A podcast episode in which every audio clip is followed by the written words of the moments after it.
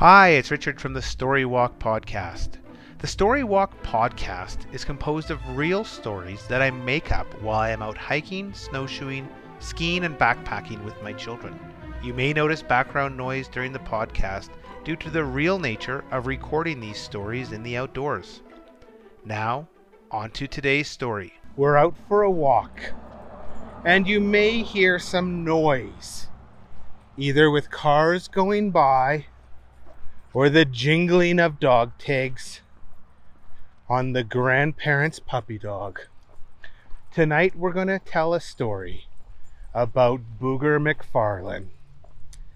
And at this time, Booger was very, very wealthy. He had enough money to buy whatever he wanted.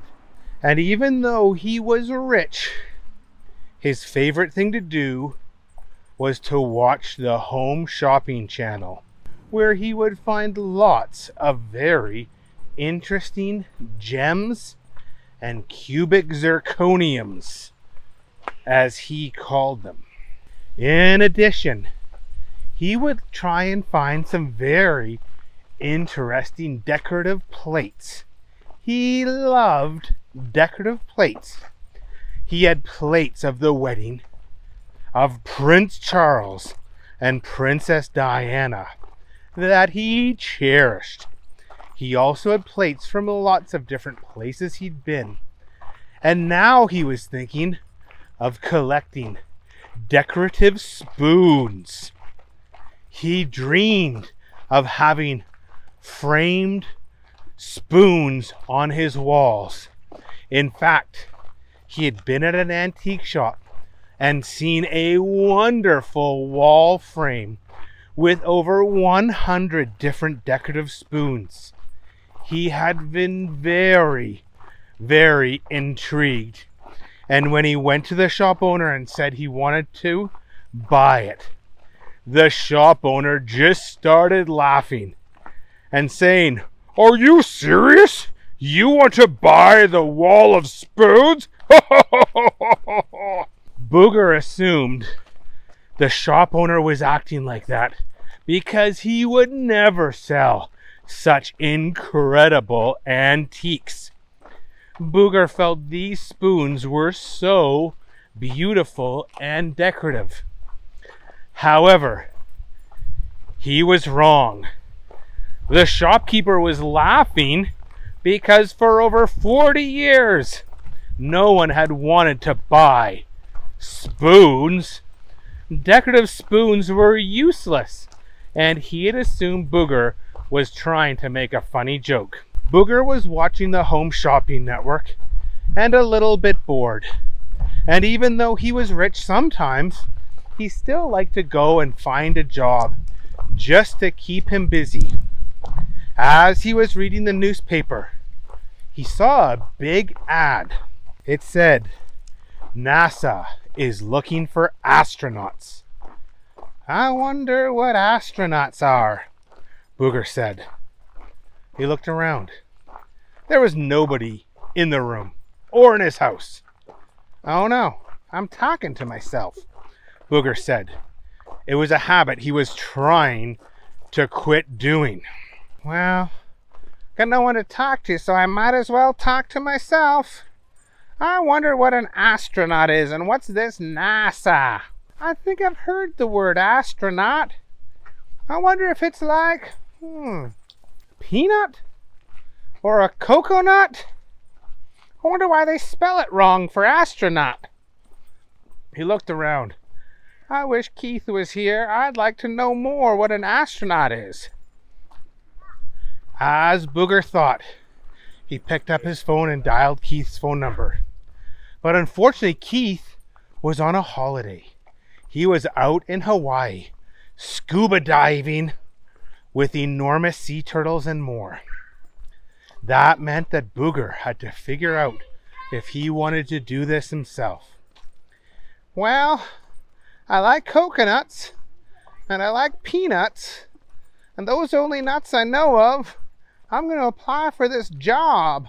Worst thing is I'll be surrounded by things I like. Booger wrote down the address on an envelope, sent a handwritten letter to NASA. It was hard to say he wanted the job considering he did not know what an astronaut was, and he did not know what NASA was. But he filled it out just in case. He kept his letter vague, although he made a point of mentioning how much he liked peanuts and coconuts in his letter. I'm sure whoever these NASA folks are will be pretty happy to find out how much I like coconuts and peanuts. Booger was pretty proud of himself. And the next day, he put the envelope into the mail. A week later, the phone started to ring. Well, I wonder who's calling me. Keith's still scuba diving with them sea turtles. He picked up the phone. Hey there, it's Booger. How can I help you? On the other line was a very serious voice. Hello, Mr. McFarland. That's me, I'm Booger. Yes, my name is Elizabeth Stinkwell. I work at NASA. Elizabeth Stinkwell? Well, that's a funny name, said Booger. Elizabeth Stinkwell did not like being made fun of. Um, it's a very normal name, she said, while Booger was howling with laughter. Anyway, my name is not the issue here.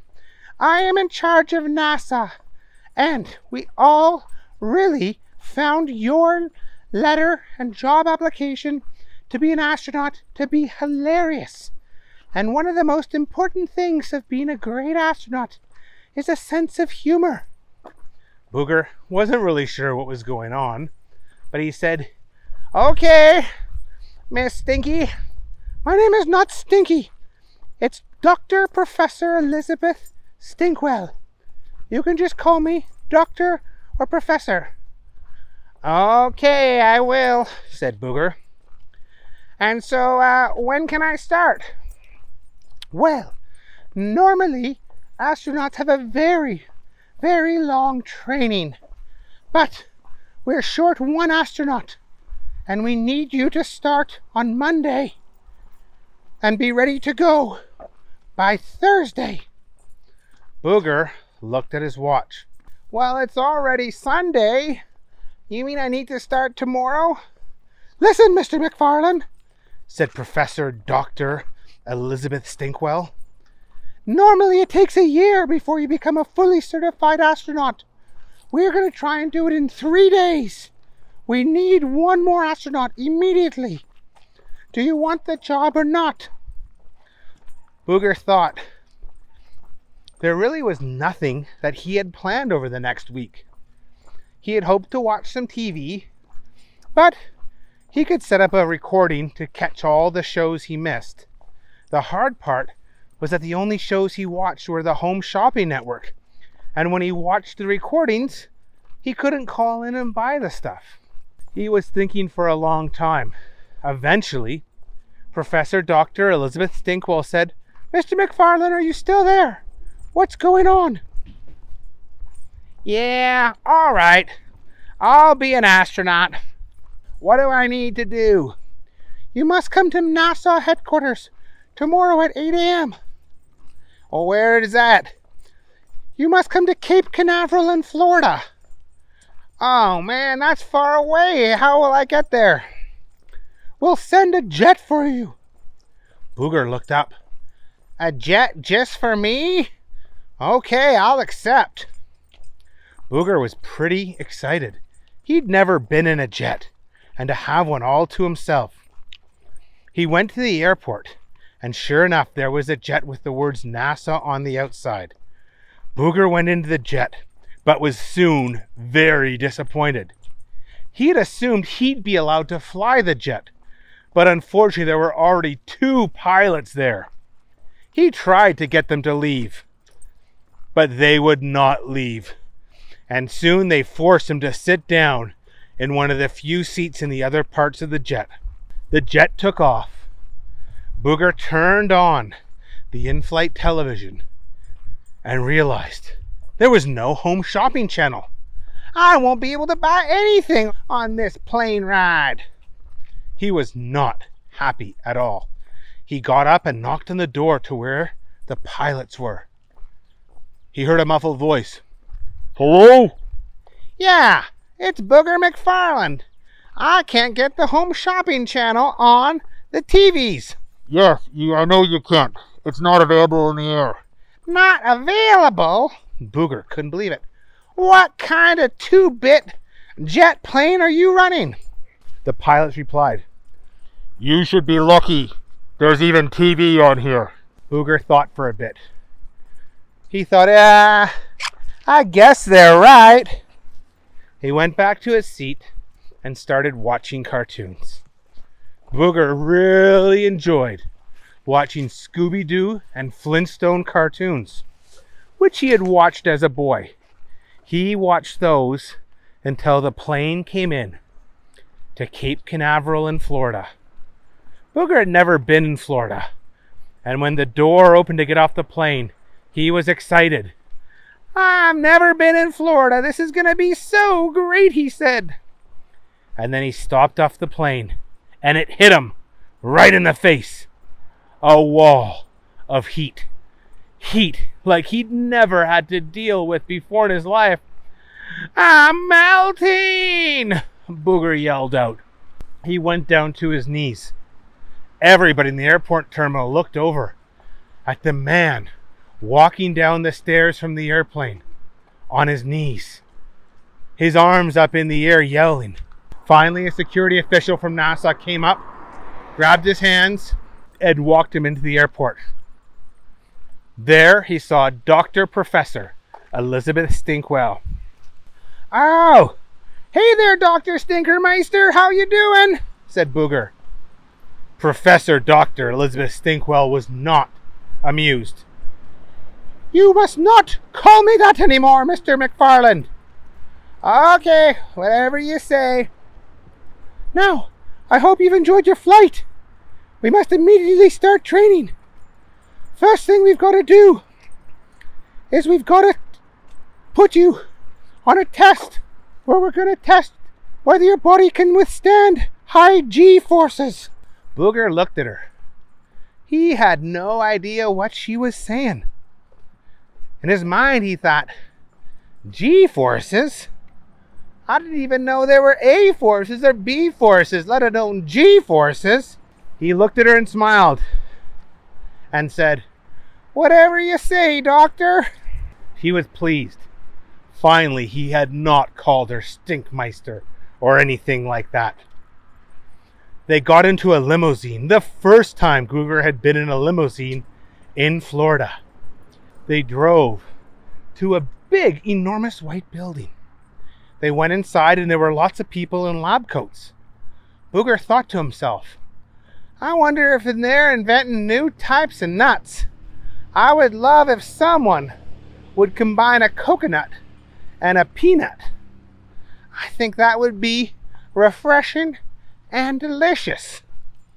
He was just about to ask one of the people in a lab coat if that's what they're doing when a man grabbed his arm. Mr. McFarland, come with me. We've got to prepare you for the G Force machine.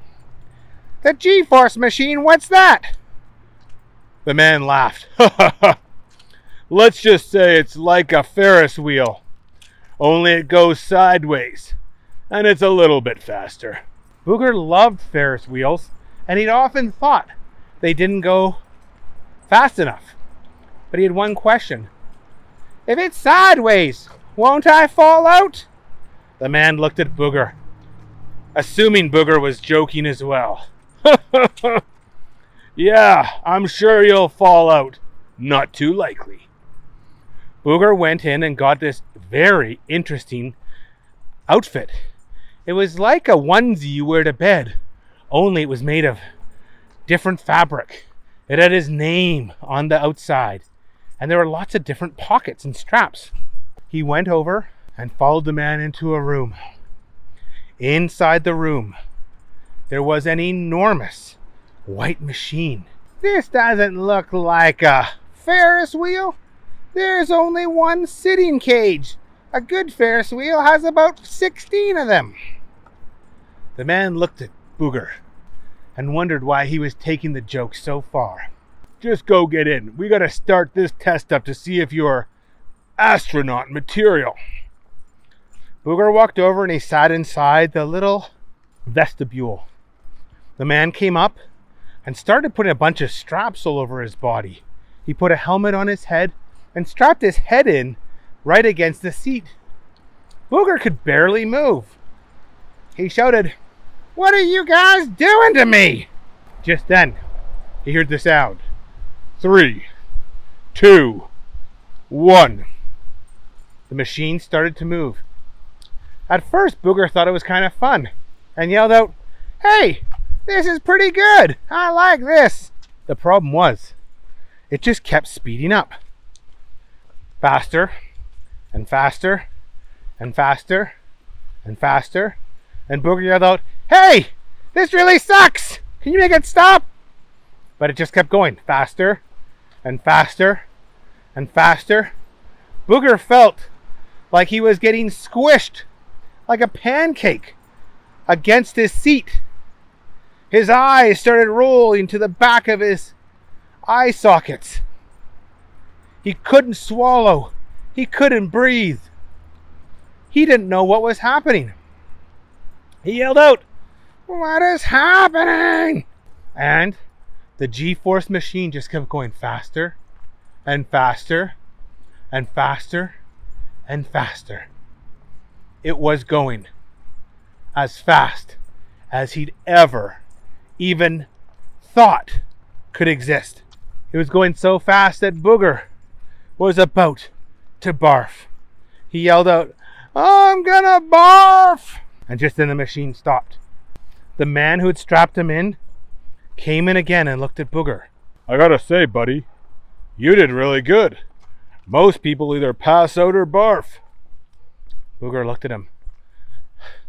That was not very nice. It was nothing. Nothing like a Ferris wheel. All right, next test. We're gonna simulate zero G. Zero G? Oh, why's all this G's? The man looked at him. Zero gravity. You're gonna see what it's like. Now Booger was excited. Later that day, he got into an airplane, went up into the sky, and he got to experience zero gravity. Whee! Booger yelled every time he got to experience zero gravity. What they didn't tell Booger was he shouldn't have brought a soda pop on the airplane. As they were trying to go and they went to zero G, Booger all of a sudden cracked open a soda pop just as the plane went into zero G. Just then, the plane dove down and everything lost all gravity and everybody was floating. The soda came out of the can and just floated there in front of Booger's face. He leaned forward with his mouth and tried to grab the little blobs of soda pop as quickly as he could. Just then, the gravity came back and all of the soda that was in the air came splashing all over Professor Dr. Elizabeth Stinkwell. She glared at Booger. You should know not to bring soda pop onto a zero gravity flight. Booger looked at her. How am I supposed to know that? The days continued Monday, Tuesday, Wednesday, with a lot more tests. And although Booger didn't like it, he never passed out and he never got sick. And slowly but surely, all of the people at NASA became very impressed with Booger's ability to maybe actually be an astronaut. Finally, on the Wednesday night, they said, Booger, we've decided you're going to be an astronaut tomorrow. You have the skills. Booger was not really that excited. he still didn't know what an astronaut was. But if it was something like a coconut or a peanut, he definitely didn't want to be one. In fact, he got scared. You're going to turn me into an astronaut? Booger said. Why, yes, said Professor Dr.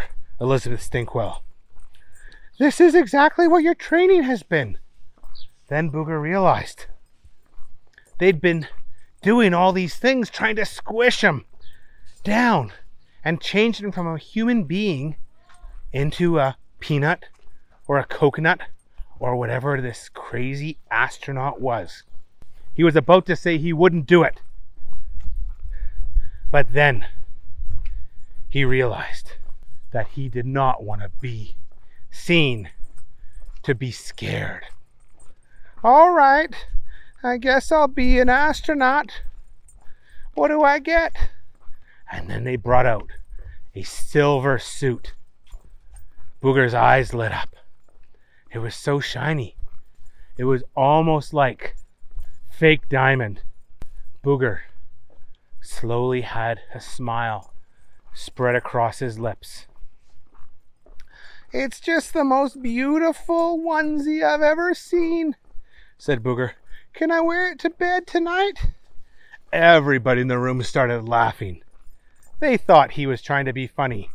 They didn't realize he actually wanted to wear it to bed that night. They said, No, no, no, Booger. You get to put this on tomorrow morning. Go have a good night's sleep. Oh, by the way, do you have any dietary restrictions? Booger looked at him. Die what? You're gonna kill me? No, no, no, no. Dietary restrictions, like are there certain things you can or cannot eat in your diet? You're gonna kill me? You're gonna make me die? No. Diet, like what you can eat or can't eat. I can eat hot dogs, lots of hot dogs, but don't kill me with them. Everyone looked at him. They thought, this new astronaut's acting pretty weird. So you like hot dogs, you say? Yeah, I like hot dogs, but, but please, I don't want to diet. Don't worry, you won't diet. We're going to give you lots of food. Do you like anything else? I quite like a bit of ketchup on my hot dog, Booger said. He was very close to tears, and it was only the thought of his new silver onesie that was keeping him going. Anything else? The man asked. Occasionally, I'll get a jar of relish, and I sometimes just open it and have a sniff. Just or just one little piece of relish with my hot dog. The people in NASA were getting very, very bored. Anything else? Okay, maybe a little jar of mustard too, I guess. Not too much. At that point, they gave up. He really was a joker. Everyone at NASA had heard about this hilarious new astronaut, but he just would not stop joking around.